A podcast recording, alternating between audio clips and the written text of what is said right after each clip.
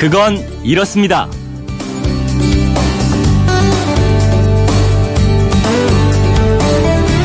안녕하십니까, 오승훈입니다. 같은 숫자가 이어지는 날, 3월 3일, 7월 7일 같은 날 좋아하시나요? 오늘은 9가 2개 붙어있는 9월 9일 장기 기증의 날입니다. 9라는 숫자가 장기 기증에 특별한 의미가 있어서 오늘로 정했다는데요. 어떤 의미가 있는지 혹시 아시나요?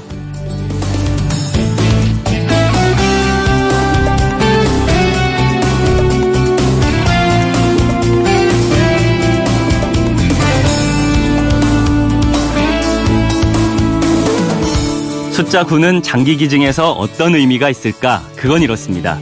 장기 기증은 건강한 삶을 살다가 이 세상을 떠날 때 더 이상 필요 없어진 장기를 기증하거나 살아있을 때 가족 아니면 말기 장기 부전 환자들에게 장기를 대가 없이 기증해서 소중한 생명을 살리는 생명 나눔인데요.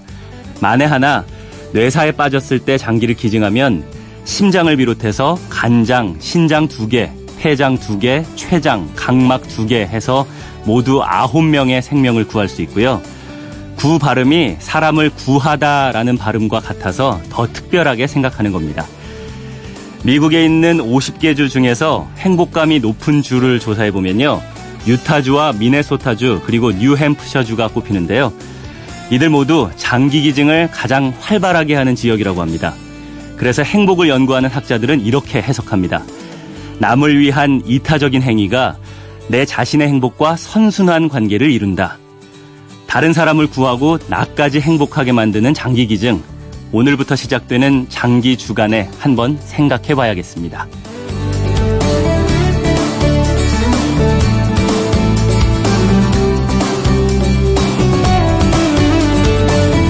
(목소리) 9월 9일 일요일, 그건 이렇습니다. 오승훈입니다. 오늘 첫 순서 스포츠 코너로 문을 열겠습니다.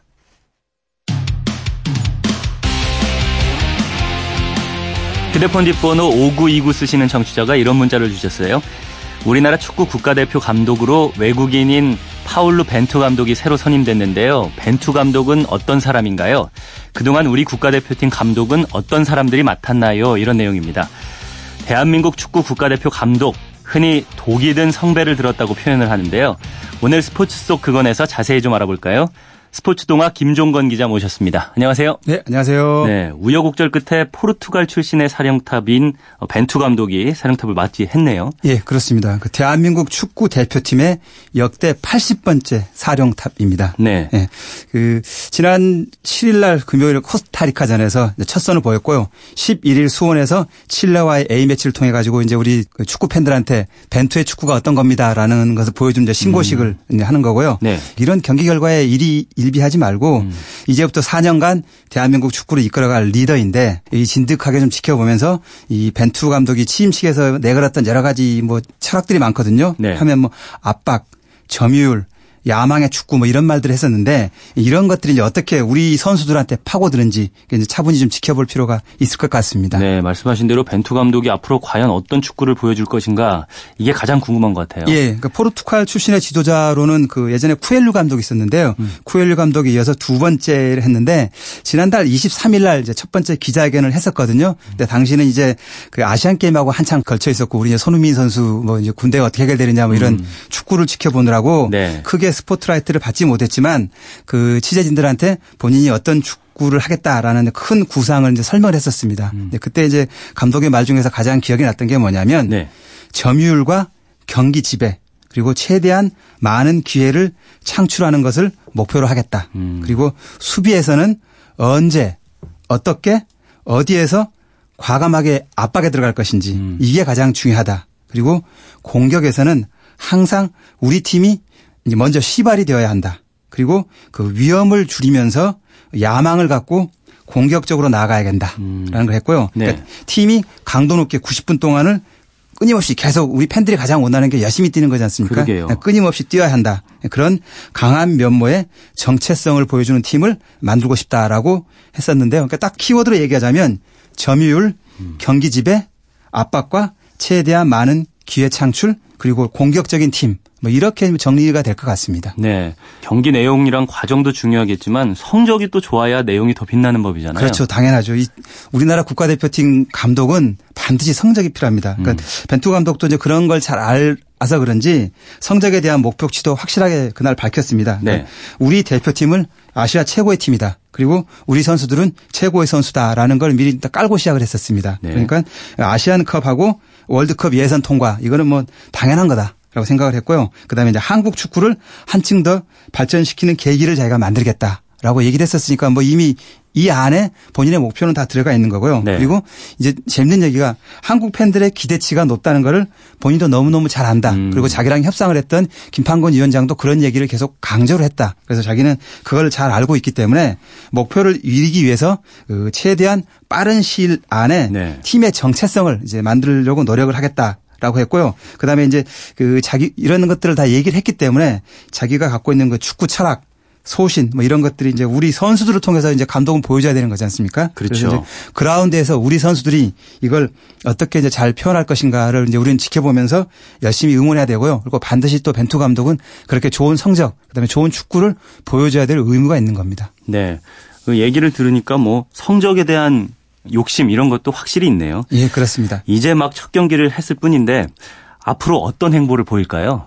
벤투 감독은 이제 이번에 A매치 2경기를 끝내고 나서 앞으로 계속 우리 선수들을 관찰하는 작업을 좀 할 겁니다. 외국에서 왔기 때문에 아직 우리 선수들에 대한 정보가 그렇게 많지는 않거든요. 그래서 이제 그런 것들에 대한 계속 정보를 이제 모으는 작업들을 많이 할 거고요. 그리고 이제 우리 대표팀이 2018 러시아 월드컵을 끝으로 세대 교체를 지금 들어가야 됩니다. 그 몇몇 선수들은 본인이 이제 대표팀을 그만했으면 좋겠다. 뭐 구자철 선수라든지 기성용 선수 같은 경우는 이제 뭐 그런 생각들 내비쳤으니까 예. 그런 이제 세대 교체의 이제 과정에 이제 우리가 들어가는 거거든요. 그래서 이제 그 백지에서 새로운 그림을 그리는 작업이 이제 당분간 계속 될 것 같고 네. 그 과정의 하나로 뭐가 있냐면 그 2019년 아시안컵이 있습니다. 네. 그래서 이제 당분간은 많은 선수 특히 이제 새 얼굴들이 대표팀에 자주 등장할 건데 항상 이제 이때쯤 나오는 게 누구누구의 황태자라는 얘기가 나올 겁니다. 만약 네. 이번에도 벤투의 황태자가 누군지 뭐 이런 얘기들이 계속 나올 거고 네. 이 과정을 통해 가지고 이제 최적의 축구 선수들 조합 그다음에 이제 대표팀 축구의 색깔 이런 것들을 정해질 걸로 보고요.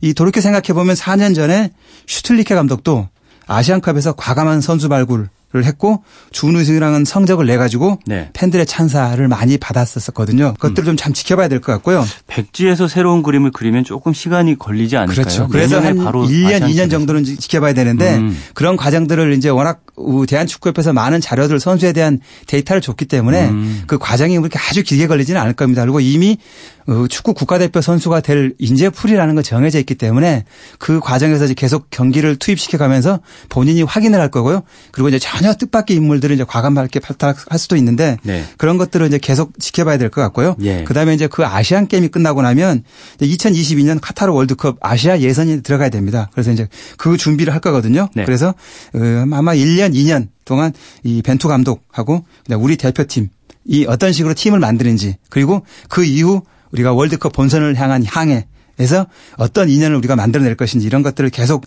지켜보면서 응원해 주면 될 것 같습니다. 네, 여기서 잠시 노래 한 곡 들으면서 쉬어갈까요? 예. 김 기자님 오늘은 어떤 노래 추천해 주시겠습니까? 벤투 감독이 와서 이제 한국 축구가 새로 시작하는데요. 한국 축구의 멋진 새 출발을 기원하면서 네. 그룹 밴 헤일런의 점프를 제가 추천하겠습니다. 예, 듣고 오시죠.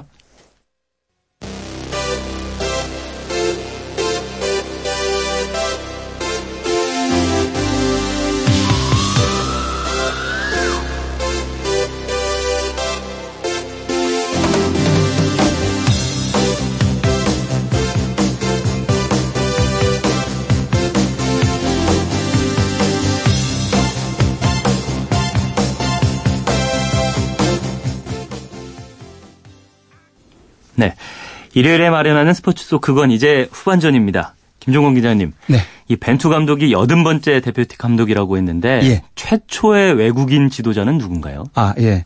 그 한국 축구가 그동안 이제 외국인 코칭 스태프의 도움을 많이 받아왔는데요. 네. 이 외국인들이 이제 훈련이라든지 경기뿐만 아니라 선수단 전체를 관리하는 이런 노하우, 이런 이제 선진 노하우들을 많이 우리가 이제 그 외국인 지도자들한테 배웠는데요. 네.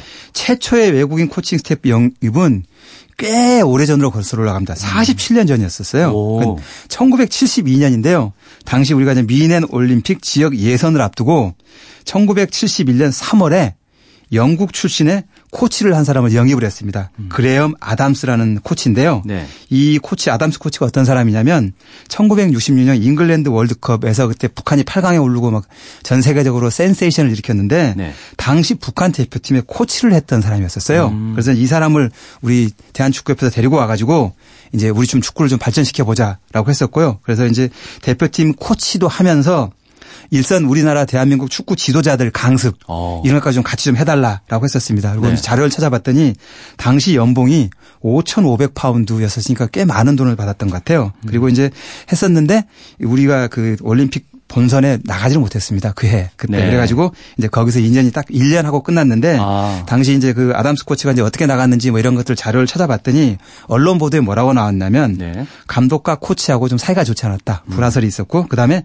배타적인 우리 한국의 축구 문화 뭐 이런 얘기들이 이제 나오는 걸 보면 그러니까 처음으로 외국인 지도자가 왔는데 우리 한국이라는 축구 문화에서 정착을 하기가 좀 쉽지 않았고 아직까지는 좀 그런 외국인 지도자를 받아들이는 거를 우리가 좀 어려워했다라는 것들을 좀 이렇게 느낄 수가 있는 그런 자료였습니다. 그랬군요. 예. 이 코치라고 말씀하셨는데 예. 그러면은 처음으로 국가대표 감독을 맡은 외국인은 누구죠? 예. 이제 그로부터 꽤 시간이 지나가지고 22년이 지나가지고 1994년에 우리가 처음으로 외국인 감독을 이제 선임을 했었습니다. 예. 그게 이제 아시안 게임을 앞두고 우리가 이제 비쇼베츠 감독이라고 그러는데요. 이 비쇼베츠 감독은 이제 구소련 그 원래 국적은 뭐냐면 이 사람이 우크라이나 출신입니다. 네. 그 아나톨리 비쇼베츠 감독 이제 보통 축구인들은 배추 감독이라고 불렀었는데 비쇼베츠 감독이 이전에 그 우리 대표팀의 기술 고문을 하다가 네. 이제 그 88년에 이제 하다가 이제 대표팀 감독이 됐는데요. 이 비쇼베츠 감독이 왜 우리 축구랑 인연이 됐냐면 88년 서울 올림픽을 했을 때 이 사람이 그 구소련 대표팀을 이끌고 왔었어요. 네. 그래가지고 우리나라에 와가지고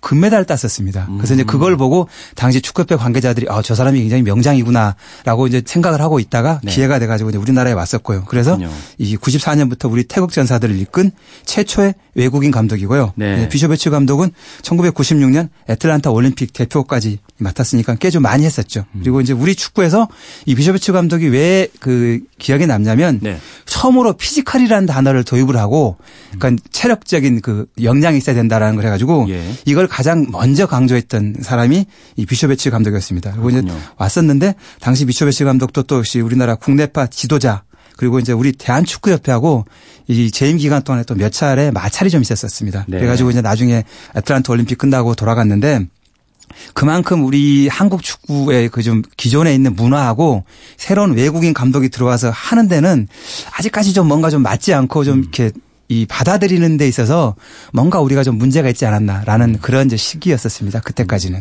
2000년대 들어서는 조금 다른 분위기가 만들어진 것 같아요. 예. 히딩크 감독을 맞이하게 되죠. 그렇죠. 이제 그 히딩크 감독부터 시작해가지고 한국 축구가 완전히 문화를 새로 바뀌었다고 보면 되는 건데요. 네. 그러니까 대한민국 축구에서 외국인 지도자의 황금 시기 하면 그 월드컵 4강을 이끈 2002년 히딩크 감독인데요. 그 네덜란드 출신의 이제 거스 히딩크 감독이 와가지고 네. 했는데 이 히딩크 감독은 똑똑했었어요. 그래서 이제 한국 축구가 당시에 이 요구를 하면서 이제 우리가 개최국인데 좀 성적을 내야 되는데 당신이 원하는 대로 모든 걸 다 해주겠다. 사실상 정권을 줬었거든요. 네. 그때 히딩크 감독은 어떻게 했냐면 혼자만 오지 않았습니다. 자기 사단을 다 데리고 왔었는데 네, 맞아요. 이게 아마 결정적으로 성공을 한 것 같아요. 그때 이제 핀 베어베 코치, 그다음에 레이몬드 베르하이엔 피지컬 코치, 그다음에 아르노 필립스 윌코 그리프트 물리치료사 2명도 데리고 왔었고요. 네. 그다음에 이안 롤프스 행정관, 그러니까 본인 옆에서 도와줄 행정관까지 모두 네덜란드 사람들을 데리고 와가지고 딱 자기 사단을 놓고 와서 한국 축구의 문화를 확 바꿔버리면서 여기다가 네덜란드 축구의 DNA를 확 심어버렸습니다. 그리고 유일하게 이제 네덜란드 사람이 아닌 사람이 딱 하나 있었는데 네. 비디오 분석관이었거든요. 이것도 한국 축구에서 처음 도입했던 거였는데 압신 고트비라고 아마 기억나실 겁니다. 이란계 미국이었는데 네. 이 사람을 데리고 와서 비디오 분석을 시켰었어요. 처음에는 이 사람이 왔을 때 도대체 비디오 분석이라는 게 뭐냐라고 했을 정도 우리 축구는 잘 몰랐었던 건데 네. 이제 이런 새로운 것들을 하면서 결과로 월드컵에서 보여줬기 때문에 이 외국인 지도자가 오면 우리 축구가 이렇게 달라지고 뭔가가 될 수 있구나. 그리고 이제 그 전까지는 국제대회를 나가면 우리가 좀 어울리지도 못하고 좀 세계 흐름에 떨어져 있었던 느낌이 났는데 히딩크 감독 이후로는 아, 국제 흐름이 저렇게 돌아가고 우리도 지금 저기 가고 있구나라는 걸 보여줬으니까 이제 그때부터 본격적인 외국인 감독 그리고 이제 국제화 시대에 우리가 들어간 거죠. 맞습니다. 이게 히딩크 감독 보면은 과정이나 결과 다 혁신적이었다 이런 느낌이 참 많이 들어요. 예. 근데 그 후로는 좋은 평가를 받은 감독이 별로 없었던 것 같아요. 또 히딩크 감독이 워낙 이제 빛나다 보니 또 그 그늘에 가린 시간도 좀 있었고요. 이제 히딩크 감독 다음 타자가 그 유로 2000에서 그 포르투갈을 4강으로 이끌었던 그 포르투갈의 운베르투 쿠엘류 감독이었습니다. 네. 왔었는데 2003년 1월에 대표팀을 맡았거든요. 근데 1년 4개월 만에 물러났습니다. 그럼 아무래도 뭐 전임 감독이 워낙 잘했고 이제 우리 국민들은 계속 히딩크 감독을 종신 뭐 대표팀 감독을 시키고 싶어하는 그런 마음이 있었으니까 뭘 하더라도 히딩크 감독하고 비교가 됐었거든요. 그렇겠죠. 그러다 보니까 이제 뭐 쿠엘류 감독도 좀 좌절했을 텐데 결정타는 그 피파 랭킹 그 당시 142위였는데요. 몰디브랑 우리가 이제 국가대표 경기를 했는데 0-0으로 비겼습니다. 그래서 그게 결정타가 돼가지고 물러났고요. 야, 그래서 이제 대표팀 이제 축구협회가 안 되겠다. 다시 우리가 또 네덜란드 축구를 또 하자라고 해가지고 요하네스 본프레레 감독을 이제 선택을 했습니다. 그래가지고 이제 2006년 독일 월드컵을 준비를 했었습니다. 그래서 본프레레 감독이 아시아 예선을 잘 해가지고 본선 티켓을 따냈었어요. 그런데 이제 하는 과정에서 경기력, 그다음에 이제 자질, 이게 이제 뭐 축구 쪽 뭐 여러 가지 이제 하고 이제 알력이 좀 생기고 해가지고 결국 2005년 8월에 경질이 됐었습니다. 그리고 이제 우리가 본선에서 누구를 데리고 가야 되는데 그래서 다음에 좀 더 유명하고 좀 더 선수를 잘 휘어잡는 감독을 좀 하자라고 해가지고 또 다시 네덜란드의 딕 아드보카트 감독을 데리고 왔었거든요. 근데 이제 아드보카트 감독도 생각을 잘한 거죠. 아, 내가 혼자 가면 안 되겠다 싶어가지고 다시 핀 베어베 그리고 레이몬드 베르하이엔, 압신 고트비 그 당시 2002년 멤버들을 다시 데리고 와가지고 월드컵 본선을 갔었습니다.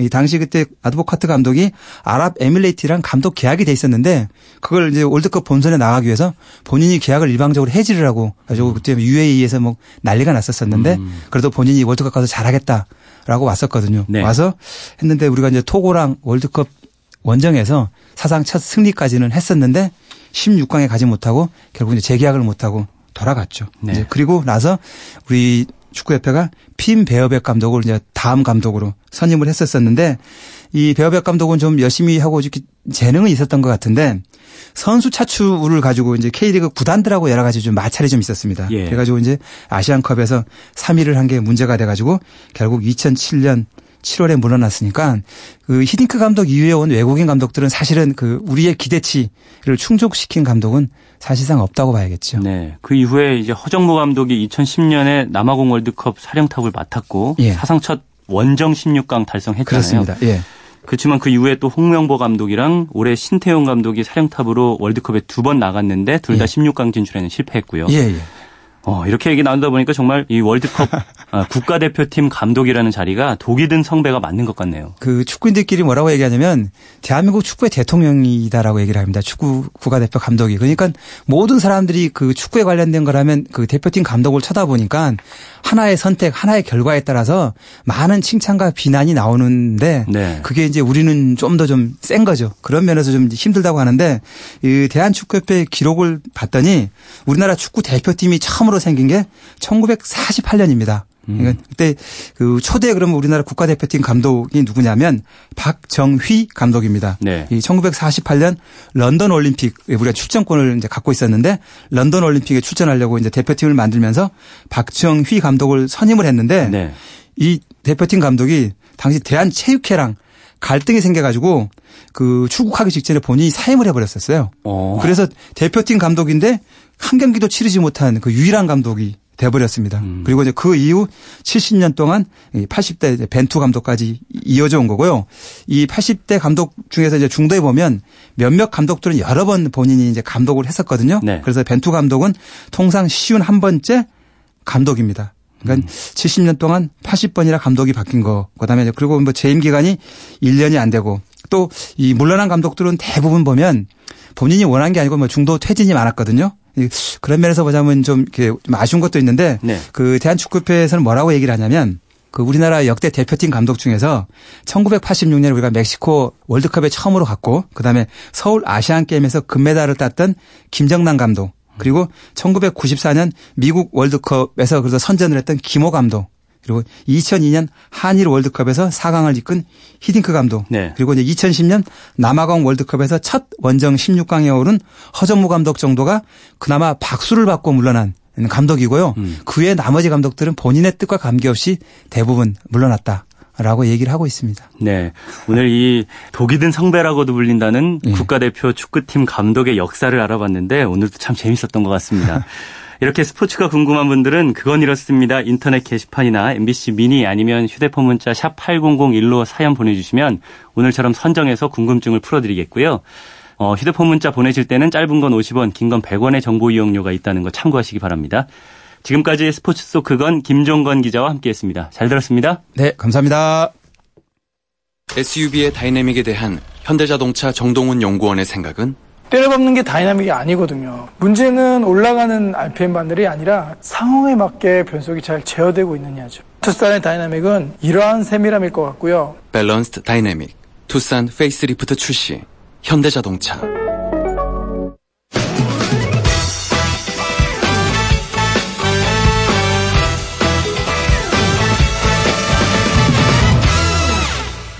노화는 다리부터 온다. 이런 말 들어보셨나요? 나이가 들수록 다리를 지탱하는 근육이 줄어들고 그래서 걸음걸이가 후들거리게 됩니다. 노화가 진행될수록 근육을 만드는 단백질 합성과 분해 속도가 느려져서 근육이 줄어드는데요. 걷거나 운동을 하기에 아주 좋은 계절이 됐습니다. 오늘 근육 좀 키워보시면 어떨까요? 그건 이렇습니다. 오승훈입니다. 저는 잠시 한숨 돌리고 클래식 코너로 돌아오겠습니다. 95.9 MBC 라디오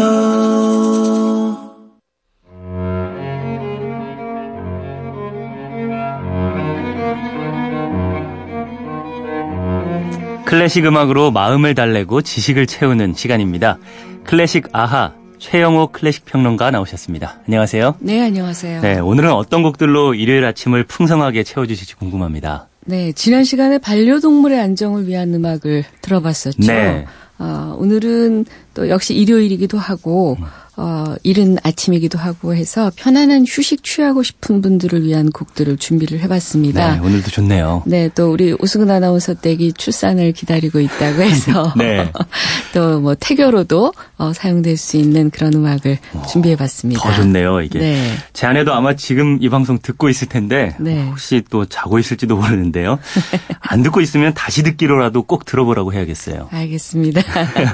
우선 첫 곡부터 기대가 큽니다. 네. 네.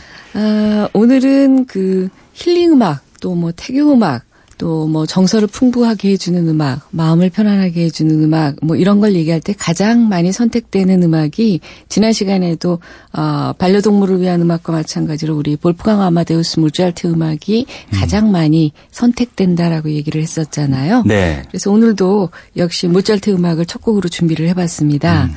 혹시 오래전 영화긴 한데 엘비라 마디간이라고 하는 영화를 우리 오 아나운서 나이대의 분들은 아마 모르시는 영화일 거예요. 네, 저는 모르겠는데요. 굉장히 오래된 영화거든요. 네. 근데 이 엘비라 마디간이라고 하는 영화를 보지는 못했지만 엘비라 마디간의 주제곡으로 많이 알고 있는 사실은 주제곡은 아니나 네. 그리고 또 드라마나 CF 중에 굉장히 많이 나오는 모차르트의 피아노 협주곡이 있습니다. 21번 2악장인데요. 네. 우리 지난 시간에는 23번 2악장을 들어봤었죠. 네. 모차르트가 남겼던 세 개의 피아노 협주곡 중에서 두 번째 작품입니다. 1785년에 작곡된 곡인데 23번 못지않게 전 세계적으로 사랑을 받는 그런 작품이라고 할 수 있죠. 또 이 작품은 모차르트에게는 평생에 멘토였었던 아버지 레오폴드가 있는데 그렇기 때문에 이 아버지가 아들의 음악에 대해서 격찬을 하는 것은 사실은 오히려 쉽지 않을 그런 부분일 수도 있는데 네. 이 음악을 들으면서 아버지가 눈물을 흘렸었던 것으로도 유명한 그런 곡입니다. 그렇군요.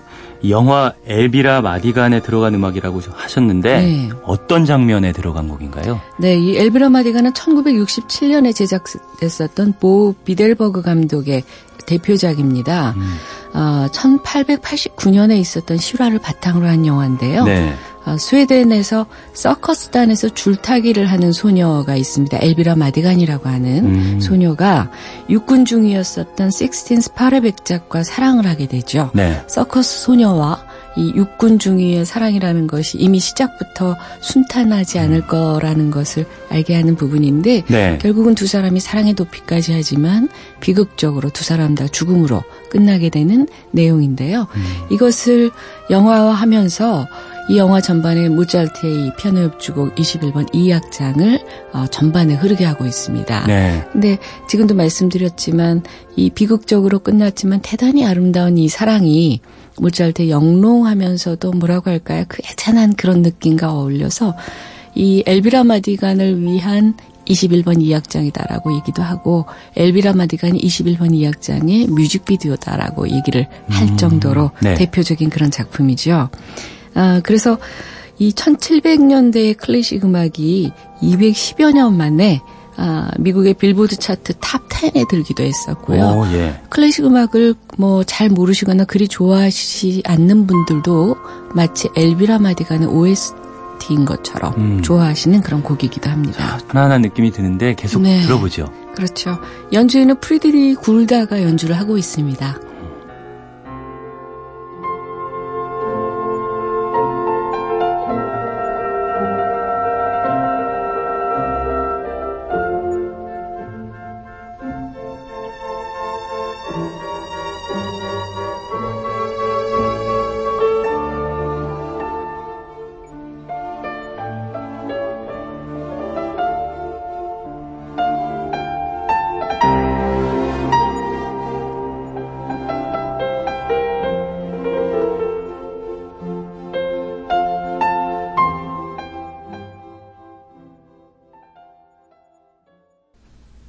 뭐랄까요? 이 잔잔한 사랑 이야기에는 어디에나 잘 어울릴 것 같은 그런 노래예요. 그렇습니다. 그리고 이런 가을날 아침에도 정말 잘 어울리는 그런 음악이기도 하죠. 네, 정말 편안해지는 것 같아요. 네.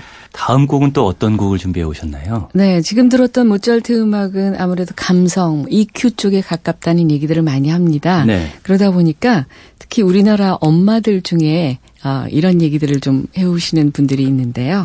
나는 감성보다는 이성, 기성을 자극해 줄 수 있는 태교음악이나 클래식 음악을 추천해달라는 제안을 많이 받고 있습니다. 정말 많이 들어올 것 같아요. 이런 질문. 오 아나운서는 어떤 쪽일까요?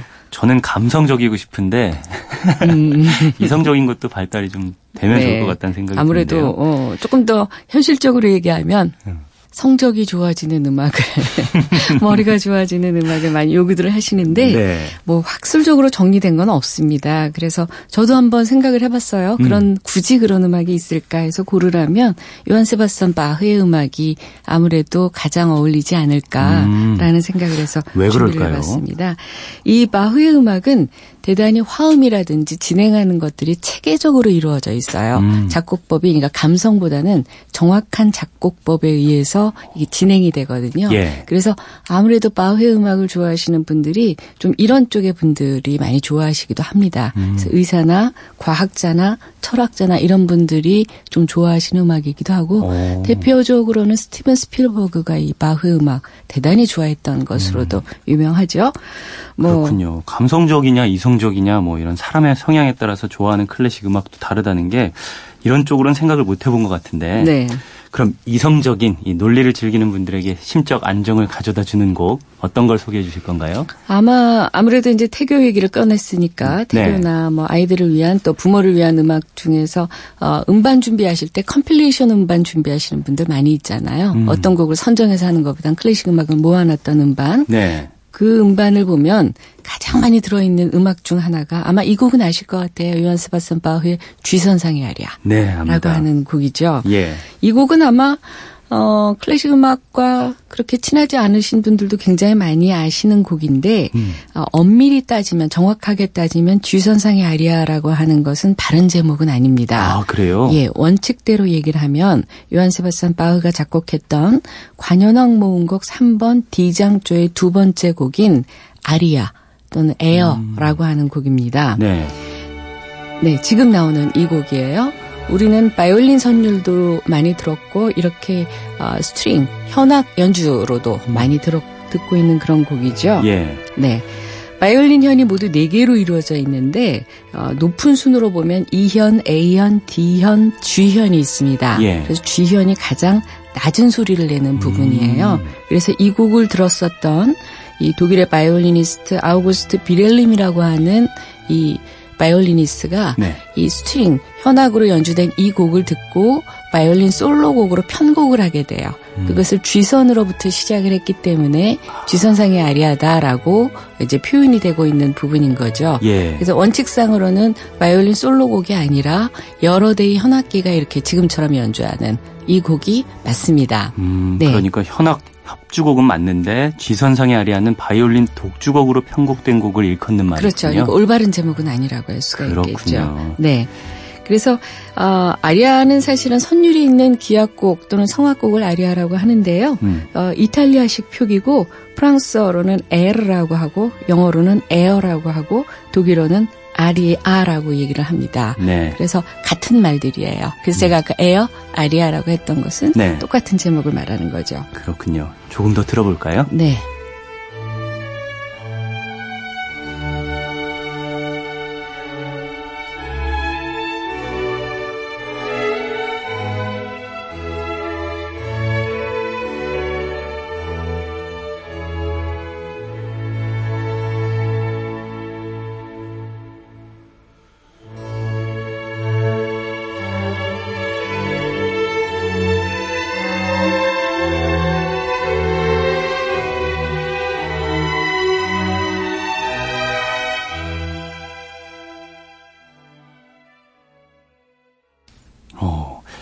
이성 쪽에 가까운 곡이라고 말씀을 해주셨는데 네. 마음이 편안해지는 거는 매 한 가지인 것 같아요. 그렇기도 하고 의외로 우아한 곡이죠. 그러네요. 네. 아마 이성적이라고 해서 굉장히 좀 딱딱한 음악을 떠올리셨을 텐데 네. 그렇지는 않습니다. 맞습니다. 네. 그 힐링 음악, 태교 음악의 대표주자인 모차르트 그리고 바흐곡 한 곡씩 소개해 주셔서 들어봤는데 네. 한 곡 정도 더 들으면 좋을 것 같아요. 네, 이번에는 제가 개인적으로 굉장히 좋아하는 곡이기도 하고 네. 또 평화롭고 싶을 때 사실 평화롭고 싶을 때 정말 평화를 얻게 되는 경우는 많지는 않죠. 그런데 정말 평화를 가져다주는 음악이 아닐까라고 해서 준비를 했는데 네. 비발디라고 하는 작곡가 우리에게는 사계로 유명하지요. 네. 이 비발디의 성악곡을 준비해봤습니다. 모테트 칸타타 글로리아라고 하는 작품 중에서 세상에 참 평화 없어라라고 하는 곡인데요. 네. 여기서 모테트는 그 가사가 붙은 여러 개의 독립된 성부들이 조화를 이루는 다성 합창곡 양식을 말합니다. 쉽게 말하면 합창곡이에요. 네. 그런데 종교적인 색채를 갖고 있는 곡이죠. 제목도 그런 것 같고요. 네, 맞습니다. 네. 그래서 본래는 카톨릭교회 합창음악으로 시작이 됐고요. 그 13세기에 정형화된 이래로 현재까지 이어지고 있는 음악 형식입니다. 프랑스어로 언어를 뜻하는 이 모트에서 유래한 그런 이제 표현이기도 해요. 네. 이 세상에 참 평화 없어라라고 하는 곡의 가사를 보면 아픔이 없다면 세상에 참 평화 없을 것이다. 또 고뇌와 고통 속에 편안한 영혼이 있으며 그것만이 유일한 희망이고 순결한 사랑이다. 용서와 화해, 치유와 사랑으로 평화를 꾀했던 이런 느낌들이 이제 이 가사 속에 있습니다. 그 작곡가의 마음이 그대로 전해지는 곡이기도 하고 네. 이 가사가 많은 걸 생각하게 하는 그런 부분이기도 한데 그렇네요. 네, 샤인이라고 하는 영화에도 이 음악이 들어가 있습니다. 네. 혹시 샤인을 보셨던 분들은 그 포스터에도 나와 있거든요. 그 주인공이 이어폰을 끼고 네. 하늘로 날아오르는 그 모습에서 이 음악이 나왔던 그런 부분이기도 한데요. 예. 이 비발디 시대에는 오늘날과 창법이 조금 달랐습니다.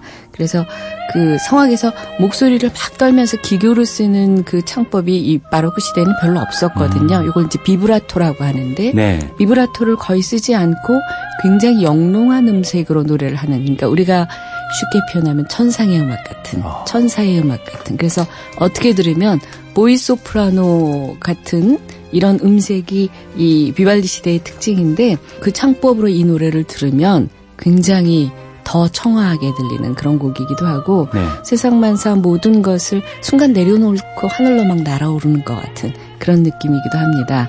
이 샤인에서도 자폐의 고통을 알았던 실제적인 인물이거든요. 데이빗 헬프갓이라고 하는 피아니스트의 이야기를 다루고 있는데 네. 그 고통으로부터 벗어났을 때 이 음악이 대단히 감동적으로 흘렀던 음악이기도 하죠. 그렇군요. 피로도 풀리고 편안해지는 느낌이 드네요. 네. 네, 지금의 이 편안함 더 느끼시라고 세상에 참 평화 없어라 마저 보내드리면서 최영옥 평론가와는 여기서 인사 나누겠습니다. 감사합니다. 네, 감사합니다.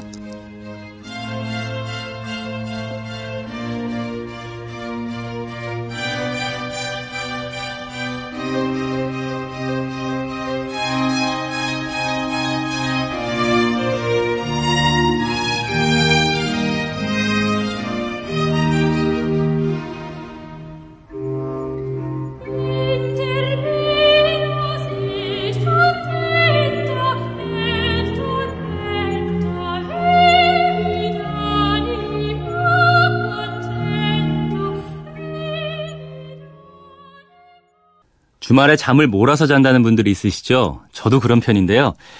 미국 텍사스 대학의 한 연구팀에 의하면요. 주말에 잠을 몰아서 자는 경우 생체시계에 혼란이 와서 일요일 저녁에 잠을 못 이루는 일요일 불면증을 불러올 수도 있다고 합니다.